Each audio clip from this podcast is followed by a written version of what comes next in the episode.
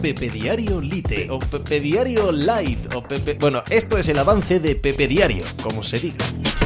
Hola, ¿qué tal? Hoy es jueves 7 de abril del año 2022. Karim Benzema, hat-trick, un nuevo hat-trick. El Real Madrid venció en Stamford Bridge 1-3 al campeón de Europa, al Chelsea, en un partido absolutamente memorable de su delantero centro en la ida de los cuartos de final de la Champions League. ¿Qué decir a estas alturas de la película? Tanto de Benzema como del propio Real Madrid en la Champions League. Llevábamos, tengo la sensación que desde el partido de ida frente al Paris Saint-Germain, yo al menos, sin ninguna duda, pensando, suponiendo que al Real Madrid esta competición este año se le iba a hacer excesiva, que el nivel de los rivales era muy superior hablando siempre de conquistar la orejona, no de poder competir con alguno de ellos.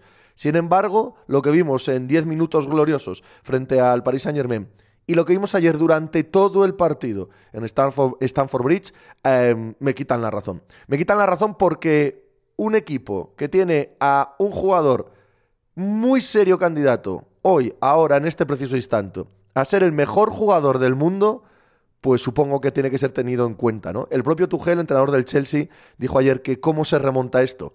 Pues muy difícil, querido Tuchel, muy difícil. El Real Madrid ha puesto pie y medio en las semifinales de la Champions League y allí que le pare el que pueda. Pues de esto y del resto de la actualidad del deporte hablamos hoy como siempre en Pepe Diario. ¡Hala! Hice hacer algo por ahí. Estás escuchando Pepe Diario.